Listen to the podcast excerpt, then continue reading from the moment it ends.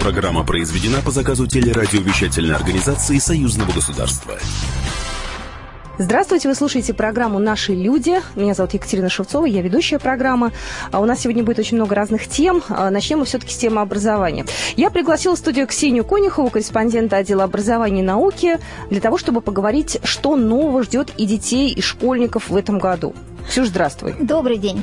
Российских школьников. Мы попозже немножко поговорим про белорусских. У них отдельная история, тоже куча нововведений. Ну, э, давай начнем с наших, с малышей, предлагаю. Да, ну вот сразу цифру. У нас 1 сентября в первый класс пошел 1 миллион и 800 тысяч первоклассников. А в целом у нас в стране, считая э, дошкольников, студентов э, вузов, э, школьников, студентов колледжей, у нас учится почти 30 миллионов человек, то есть огромная цифра.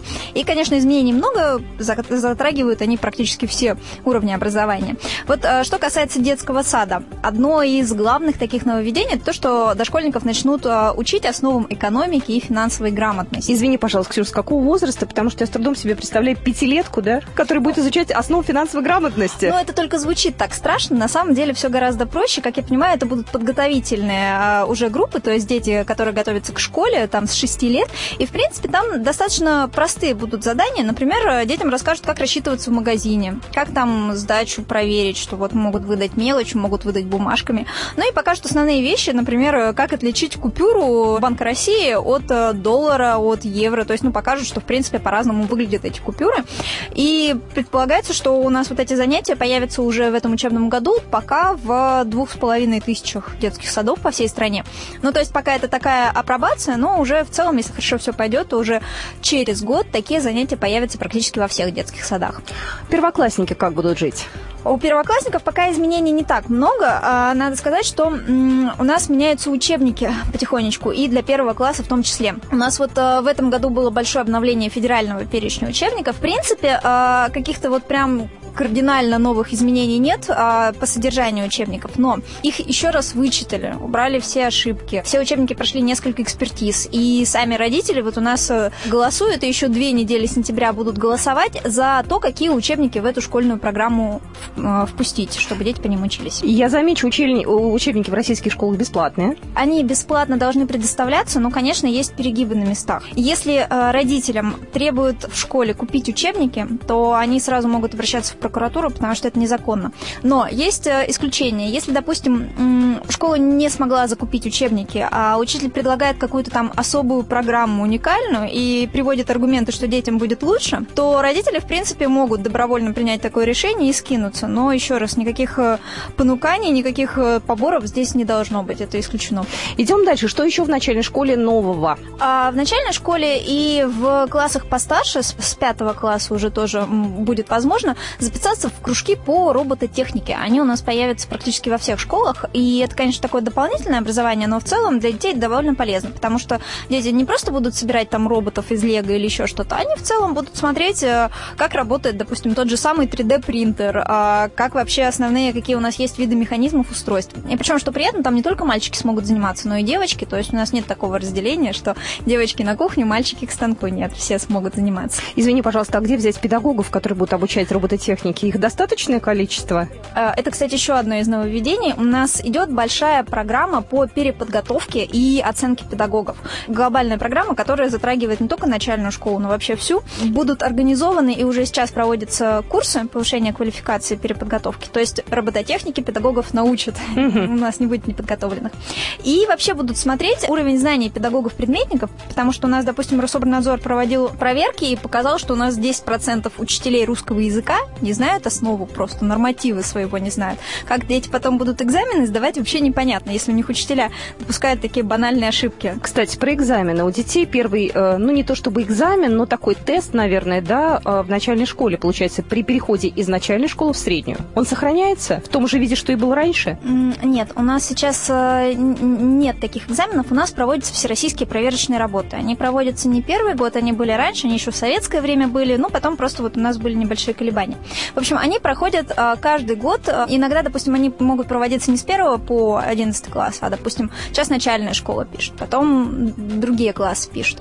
Кроме того, у нас есть НИКО, национальное исследование качества образования. За них оценка, по идее, ребенку ставиться не должна, но это как бы на усмотрение школы, потому что подобные исследования у нас для школы добровольные. Как бы для чего все это нужно?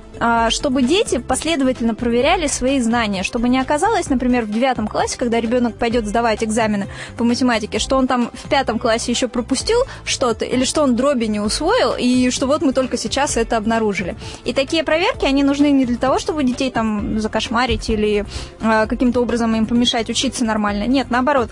Они показывают, что у ребенка вот в этом году пробел в том-то, значит, надо учителю с ним поработать еще раз. И потом в следующем году они проверят, получилось ли компенсировать вот эти пробелы или нет. Насколько я знаю, в ОГЭ в 2018 году а, тоже есть изменения. То есть, если у нас э, раньше дети сдавали 4 экзамена, у нас был обязательный русский, обязательная математика, то сейчас у нас добавляется еще один обязательный предмет. Добавляется обязательный предмет, но обязательный предмет по выбору. То есть, ребенок сам решает, какой предмет ему сдавать. Но что еще интереснее, добавляется устная часть по русскому языку, и это будет собеседование. Вот э, буквально недавно министр образования Ольга Васильева рассказала, как это будет происходить. А, ребенку будут давать небольшой отрывок текста текста, это рассказ или как, ну, несколько цитат. Ребенок его читает и тут же с учителем обсуждает прочитанное. То есть э, примеры этих отрывков уже можно сейчас посмотреть, они выложены, ну, примерные варианты в открытом доступе на сайте Федерального института педагогических измерений. Обсуждается с учителем с точки зрения русского языка, построения фраз или с точки зрения литературы, если я пытаюсь а, понять. Там педагог будет на более широкие темы выводить, то есть в целом будет оцениваться не то, что ребенок говорит, а как он это говорит, насколько он правильно говорит, нет ли у него проблем с ударениями, насколько насколько он хорошо излагает свои мысли. То есть, в принципе, ребенок, как я понимаю, может говорить вообще абсолютно все, что угодно, и как бы здесь а, текст нужен только для того, чтобы у ребенка не возникал ступор, а что сказать-то я вообще не понимаю. Ну, ну то есть, э, чтобы было от чего отталкиваться. А позже у нас устная часть появится еще и в экзамене по русскому языку в 11 классе. Но вот сейчас посмотрим, как девятиклассники с этим совсем будут справляться. А, девятиклассников, кроме изменений в ОГЭ, что еще ждет? Ну вот новые учебные программы, новые учебники, а, и новые учителя, видимо. Но еще, кстати, важно, что коснется всех школ, это психологическая служба. Вот у нас в России в этом учебном году было очень много скандалов, связанных э, с суицидами, с группами смерти в социальных сетях. И тогда поднимался вопрос о том, что а куда смотрят школьные психологи, которые должны заметить вот эти все изменения, что ребенок как-то не так себя ведет, что-то не то делает. И был аргумент, что, извините, у нас один школьный психолог на всю школу, у нас в школах в Москве, допустим, сейчас учатся 5 тысяч детей. И что там, даже если там 10 этих психологов, они все равно ну, не способны уследить.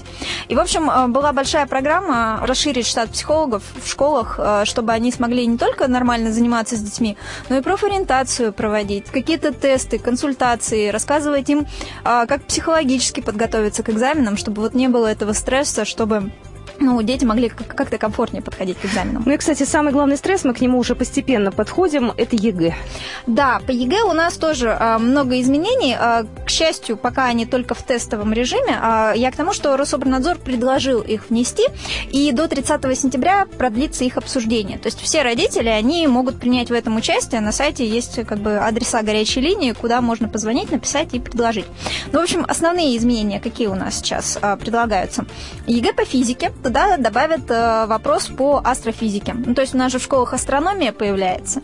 И пока ну, предполагается, что вот она может в 10 или в 11 классе один урок в неделю. Ну, вот дети будут изучать в рамках, кстати, как раз предмет по физике. Изменения есть э, в ЕГЭ по русскому языку. Там добавят э, базовое задание, которое будет проверять, насколько ребенок хорошо владеет нормами современного русского языка. То есть там не, арх... не архаизмы, не фразеологизмы, То есть слово а вот полку Игореву забываем. Да, пока стоит отложить. Ну и затем добавили а, несколько м, более сложных заданий в ЕГЭ по химии. То есть те, кто будут химию сдавать, им надо прям посильнее подготовиться.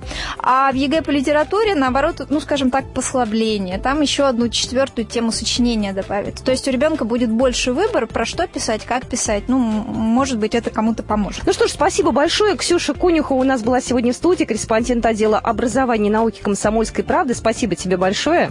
А мы буквально минут через пять уже перейдем к нововведениям в белорусских школах. Будьте с нами.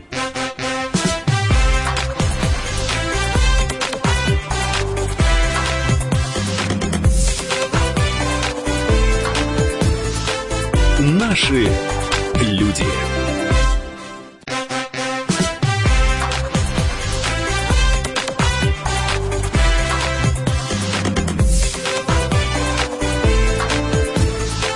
Наши.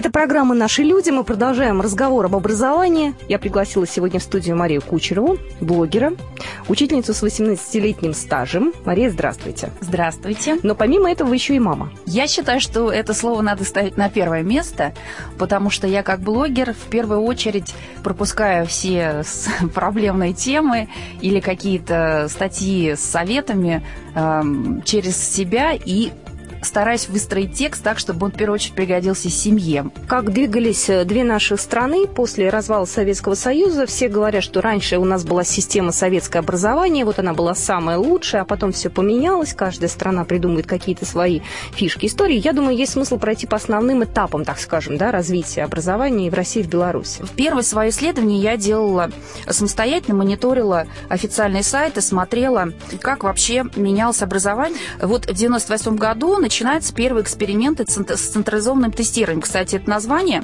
э, изобрели не в Республике Беларусь, его изобрели э, в России. Это э, был один из способов альтернативного поступления в российские вузы. Он был платный, так же, как и сейчас в Беларуси. В 2004 году у нас вводятся государственные образовательные стандарты первого поколения. Но они совершенствуются до сих пор. Существенным для России помимо введения государственных стандартов новых, да, э, это э, такие вот экономические, я бы сказала, нюансы, это введение новой системы оплаты труда учителей. Это произошло в 2008 году. В Беларуси об этом сейчас только начинают говорить. Это очень такая болезненная, непростая тема, которая, конечно, прямого отношения к качеству образования, казалось бы, не имеет. В Беларуси, насколько я понимаю, эксперименты по введению новой системы оплаты труда планируется пока вот э, отрабатывать на детских садиках. Кстати, о повышении оплаты труда и об особенностях и о доступности дошкольного образования в Беларуси не так давно говорил президент Республики Беларусь Александр Лукашенко на пленарном заседании Республиканского педагогического совета. Во-первых, это практически бесплатное дошкольное образование. Во-вторых, все имеют равный доступ к дошкольному образованию. Ко всем мы относимся по крайней мере, государство, проводим такую политику одинаково. Нигде в мире такого нет. Несправедливо мы относимся к тем, кто работает прежде всего в детских яслях и садах. Любыми способами и любыми путями нам надо ну, почти удваивать в будущем году их доходы. Я напомню, что педсовет проходил в конце августа в Минске. Это такое традиционное мероприятие. Собираются на него учителя, чиновники, общественные деятели. Ну и, к слову сказать, Александр Лукашенко, он достаточно глубоко погружен в школьную тематику. У него, кстати, сын учится в обычной школе. И он не так давно выступал с острой критикой белорусских учебников. По его мнению, а, в них очень много лишней информации, и вообще они перегружены. Кстати, у нас на связи Валентина Васильевна Гинчук, а, заместитель директора Национального института образования по научно-методической работе. Валентина Васильевна, а смогли ли что-то к началу нового учебного года в учебниках изменить? Да, мы нацеливали авторов на то, чтобы э, стиль изложения учебного материала стал более доступным с учетом вот, э, особенностей, познавательных особенностей учащихся. Для этого мы изучили опыт советского учебного книгоиздания, который сегодня очень многие хвалят и говорят о том, что вот были идеальные учебники в то время. Мы посмотрели, за счет чего они добивались в то время авторские коллективы получали более доступное изложение учебного материала. Причем обратили внимание на все. И на количество слов предложений, и на используемые синтаксические и лексические конструкции. Мы провели ряд семинаров с новыми авторскими коллективами, которые победили в конкурсе на создание учебных пособий показали им все достоинства советских учебников, ну и сориентировали на то, как можно сделать текст более доступным. Я думаю, что у многих авторов это получилось. Я знаю, что тоже идет обновление программ, есть изменения с 1 сентября. Вы можете рассказать, угу. какие именно? Значит, к 1 сентября 2017 года по поручению руководства страны были обновлены все программы по учебным предметам. Значит, для 1-11 классов. При обновлении учебных программ ставилась задача сделать содержание образования более доступным для учащихся. В Беларуси десятибальная система оценки знаний школьников, да. но я смотрю, и тут есть э, некие расхождения во мнении. Кто-то предлагает вернуть пятибальную. Этот вопрос э, обсуждался некоторое время в педагогическом сообществе, очень активно обсуждается он родителями. Этот вопрос поднимался и на республиканском педсовете, вот, который прошел 24 августа. Значит, э, я соглашусь с тем, что, э, как было озвучено главой государства, что этот вопрос не является краеугольным вопросом системы образования на сегодняшний день.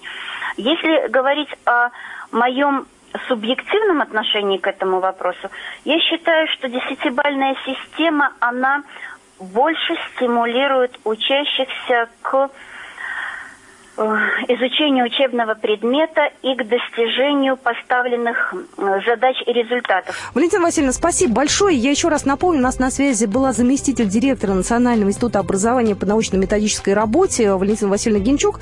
А, Мария, ну возвращаясь к оценкам, вот по вашему мнению, какая система оценки знаний лучше, десятибальная или пятибальная? Меня пятибальная система оценивания, когда я работала учителем, не, не вполне устраивала. Ну, все об этом знают, даже не обязательно иметь педагогический опыт работы, чтобы понимать, что пятибальная система оценивания российская, она фактически соответствует трехбальной, да, потому что единицы, двойки, ну, единицы вообще никто не ставит, я вообще ни разу не видел в журнале или в дневнике такую отметку. То есть настройка, четверка и пятерка. Да, тройка, четверка, пятерка. Ну, мне кажется, что десятибальная система оценивания это более объективно. Это та самая пятерка с минусом или четверка с плюсом? Ну, не совсем. Мне кажется, тут даже больше нюансов таких. А, ну, вот э, я читала много статей по поводу перехода на десятибальную систему. А, ну, по-разному, конечно, люди комментируют. Я имею в виду белорусские коллеги, в первую очередь педагоги. А, ну, и, и те, кто критикует, а, а, имеют почву действительно для этого. А, но те, кто за, предлагают соотносить вот эту десятибальную систему с процентом усваивания материала.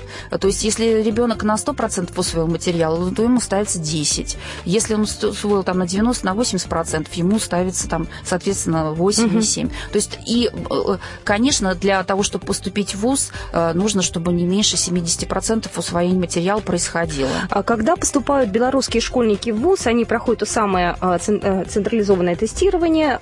Буквально тезисно, как оно проходит, ну, оно платное, насколько я понимаю. В отличие от российского варианта ЕГЭ, у нас бесплатно. Централизованное тестирование платное.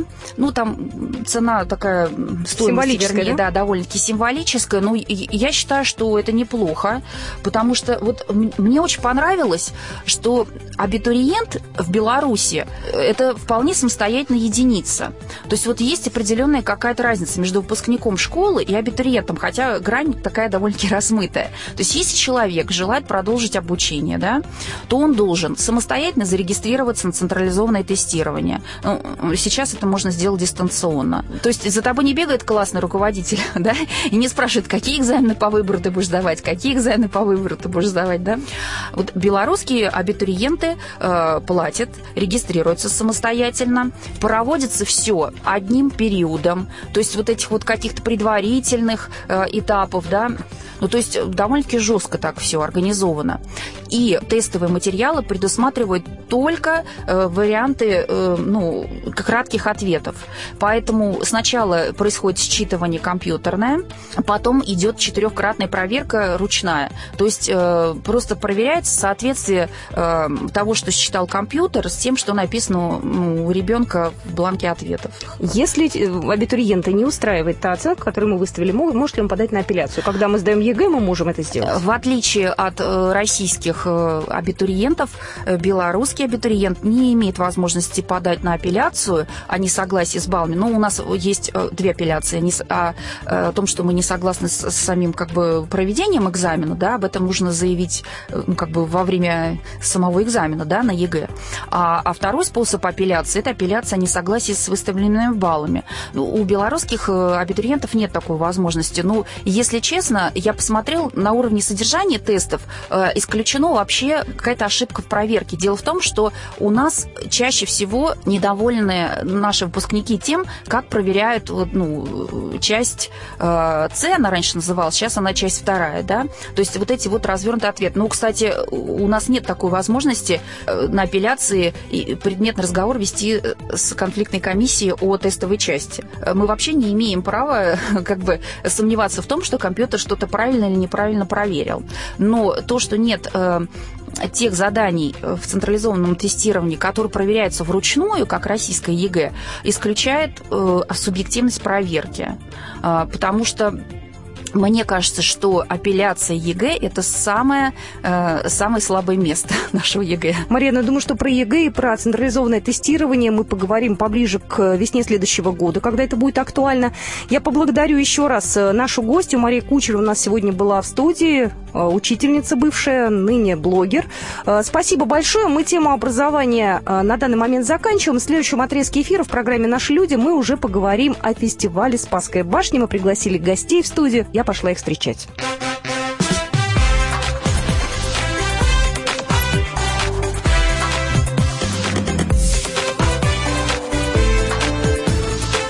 Наши люди.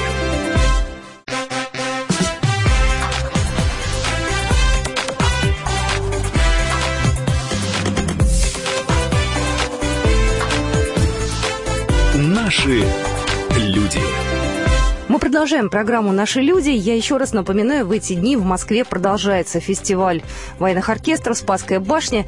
И очень-очень тепло встречают зрители, музыкантов из Республики Беларусь. Я предлагаю услышать небольшой фрагмент выступлений. И, кстати, в нем же мы услышим имена наших сегодняшних гостей.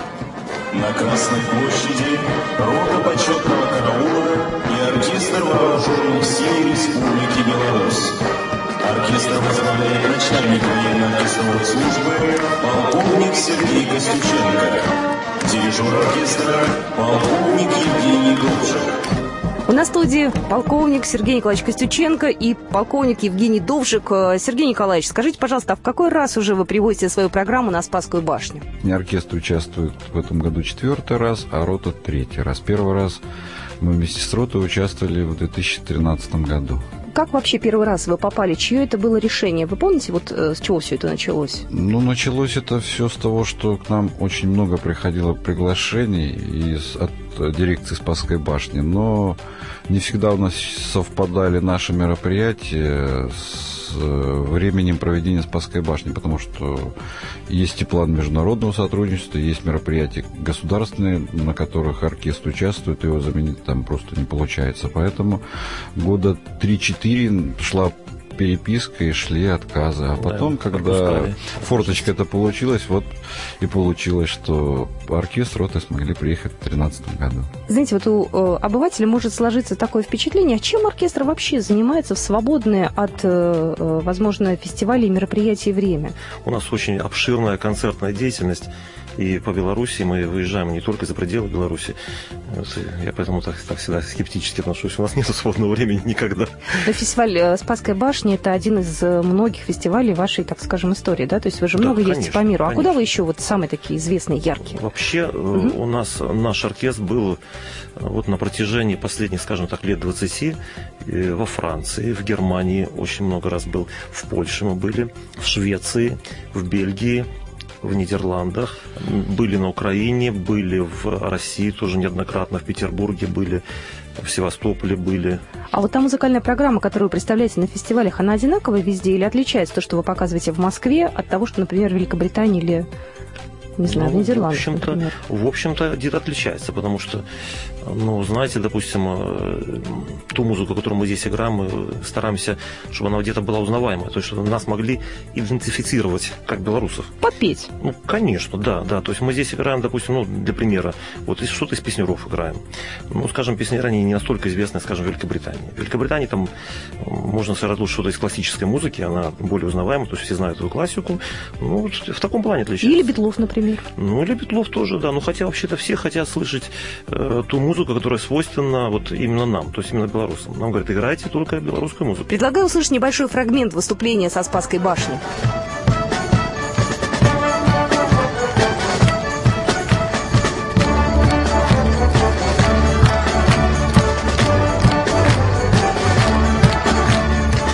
Дело в том, что любой фестиваль предполагает э, приглашение различных оркестров, и организаторы любого фестиваля говорят, зачем нам слушать, допустим, э, музыку То, что мы сами играем. английскую в исполнении там русских белорусов, если к нам приедет оркестр из Англии, к нам приедет американский оркестр, который будет играть американскую музыку, а вы играете свою славянскую.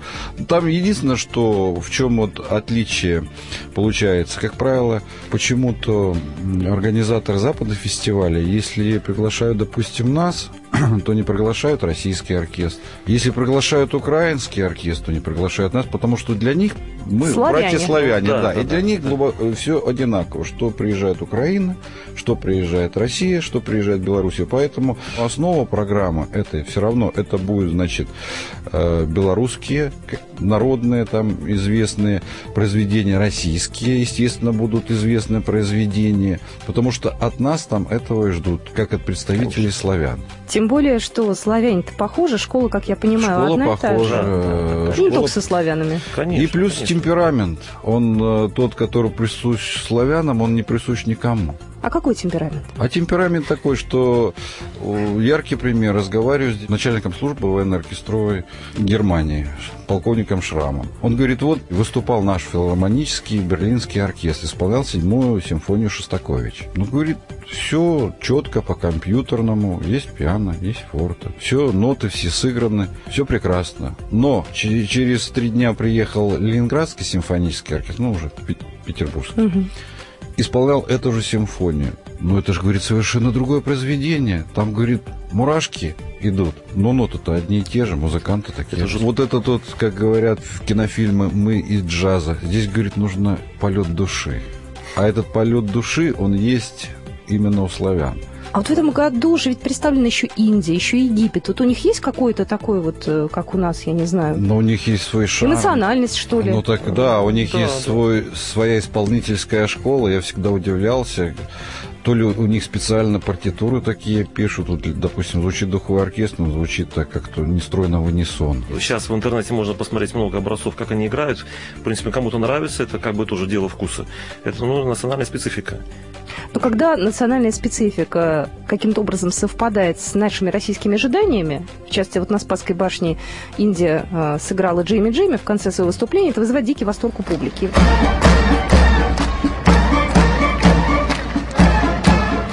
И вообще вот эти вкрапления каких-то песен узнаваемых, будь то Беловежская пуща ваша или что-то еще, это вызывает, ну, такую положительную совершенно историю. Сложно ли удивить публику? Сложно. Достаточно сложно удивлять ее каждый раз. Первый раз удивить ее, так, в общем-то, несложно, легко. А потом уже каждый раз изобретать это... Ну и здесь есть еще второй момент в этом вопросе, что думаешь, анализируешь, там, придумываешь, иногда кажется, что вот это должно быть ух, а публика его воспринимает по-другому. А то, что о чем не думал, а публика его воспринимает, раз- не понимаешь, ну как такое может быть? Э, Я по поводу удивления. Я слышала, что в следующем году есть планы привести тракторный балет. Это правда или нет? Если сейчас вы все расскажете, уже не секрет этого не будет, и будет не, не может не так интересно уже. Ну, это, так скажем, изменит стилистику Спасской башни, потому что такого Ну, еще действительно такого не было. Действительно, Да, да, тракторного да, ну это- балета в сопровождении оркестра не было. Да, да. Но да, в Беларуси эта история уже, так Это скажем, да, это уже, да. обкатанная. Да, да, да, как бы, Да, на танках делать балет танковый, как на биатлоне, конечно, на площади не будешь. А на тех тракторах, которые у нас сделали, в принципе, они площадь не испортят, места им достаточно для этого балета. По какому принципу участников расставляют в программе? Э, Белорусы в этом году шли, в общем-то, ну, вы одними из первых. То есть это по алфавиту все раскладывается, это по какому-то другому Наверное, можно подумать, раз принципу. белорусы, значит, Нет. по алфавиту Да. вторые, значит, Да. это, это так только Ну, внешне. если по алфавиту, то должна быть Австрия, Армения, Беларусь. Нет, здесь принцип э, не такой. Здесь принцип видения режиссерами концепции с программы. Целостности программы, там, пиковых каких-то моментов. А выступать первым, вторыми, третьими, без разницы. Тут есть свои нюансы, свои, когда, да, свои нюансы. на первых всегда обращают очень большое внимание. То есть на, на первых лежит ответственность, а на последних тоже ответственность лежит. Вот как бы в середине вроде как проще кажется, но тут Если посмотреть по структуре, то как по человеческому восприятию запоминается всегда начало и финал, в принципе. Но финал на Спасской башне всегда одинаковый, всегда грандиозный. В этом году э, без Валерия Халилова сводный хор, э, вот каковы ощущения? Они другие немного? Ну, вы знаете, даже, как сказать, просто тут трудно что-то сравнивать, как бы все помнят, и Валерия Михайловича, конечно, и его вклад, конечно, огромный во все это. Ну, немножко другие, как бы другой дирижер вышел, да, но это как, как они сами говорят, Тимофей Константинович Маякин говорит, мы, говорит, ученики, Валерий Михайлович. Вот поэтому как бы тут, по большому счету, сильно что-то не поменялось в таком плане. Вот и он, и Сергей Валерий Ильич, Михайлович был да. прекрасный музыкант. Тимофей Да. Константинович тоже прекрасный музыкант. Да, Поэтому, И они работали вместе. э, тем более, они работали плечо к плечу до того, как ушел э, Валерий Михайлович в ансамбль песни и пляски Александрова. Поэтому Да, поэтому- здесь, ну да, здесь есть, э, есть какой-то, может быть, э, психологический момент. Такой потому личностный, что может быть, да, все-таки 9 лет Валерий Михайлович из- э, стоял у основы этого фестиваля. Перейти вот этот барьер, но я думаю, что в личностном плане, как такого аккумулятора идей вот этих, здесь фестиваль потерял. То, что касается, опять же, финала вот этого сводного оркестра большого, не бывает такого ощущения, что вот, э, я не знаю, соседи с вами, которые стоят, вот они что-то не то делают где-то, может быть, здесь не так сыграли, или тут идет единение, абсолютно неважно, кто из какой страны, или есть все-таки такое, может Не, быть? ну, вы знаете, есть, конечно. Есть. Да, да. Конечно, есть. Но здесь э, на этих музыкантов, которые играют не так, а мы не будем называть Да, не надо. эти, эти страны. Это их специфика исполнения. Здесь ничего не сделает ни один дирижер. Поэтому я, я всегда вспоминаю 2015 год, когда исполняли э, в финале, ну, фестиваль был посвящен Дню Победы, юбилей Победы был, исполняли День Победы. Ну, одного оркестра из стран Средней Азии немножко не получалось, то ли им, а, им ноты не пришли. И потом, когда приходим на следующий день, этот оркестр стоит возле собора Василия Блаженного и как бы проигрывает ноты, я в тот момент подумал, когда подошел к Валерию Михайловичу, задал вопрос, Валерий Михайлович, а вы для них специально, как, специальную какую-то партитуру написали? Он говорит, да нет, я им отдал то, что и все. Я говорю, тогда я понимаю, почему в их исполнении российский звучит не так, Ну, как он конечно. написан. У них- Потому что они все равно играют все в унисон. У них просто другое соотношение голосов. Это вот музыканты как бы знают, там партии, оркестровых партий. Если у нас, в общем, рассчитано так, что должны быть обязательно первые, вторые голоса, там, э, которые подголоски играют, контрапункты, там, аккомпанемент. А у них нет, у них немножко другое. Это у них уже национальные особенности где-то. Но Ну, я думаю, что тем, кто еще не успел, стоит обязательно пойти на Красную площадь, посмотреть на национальные особенности, посмотреть на замечательный совершенно оркестр из Беларуси, на прекрасную совершенно роту почетного караула вооруженных сил Беларуси. Кстати, про нее буквально два слова. Э, Ребята выглядят как один. Высокие, красивые, подтянутые. Вы их специально отбираете в Беларуси? Вы их э, как-то селекционируете, выращиваете? Таких Нет, правильных? их селекционируют, но подход по росту... Раньше, как, когда первая рота набиралась, там как бы э, брали самый низкий метр восемьдесят и до двух с лишним метров. Но потом со временем, и я считаю, это правильное решение, сейчас подбирают одного роста. Самый низкий получается метр восемьдесят, метр восемьдесят пять. То есть, на взгляд, это особо не, не бросается. Ну и они вот ровненькие такие. Ну, отбор, естественно, да, здесь и состояние здоровья должно быть идеально для того, чтобы попасть в роту. То есть отбор идет как в спецназ, как... Да, ну и в принципе всегда есть кого выбрать, так что не переживайте, в Беларуси рослые ребята, хорошие, красивые. Ну что, спасибо вам большое. Мы на этом программу заканчиваем. До свидания. До До свидания. свидания.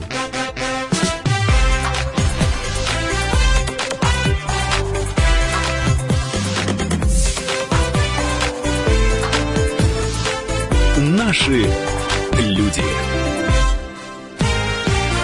Программа произведена по заказу телерадиовещательной организации Союзного государства.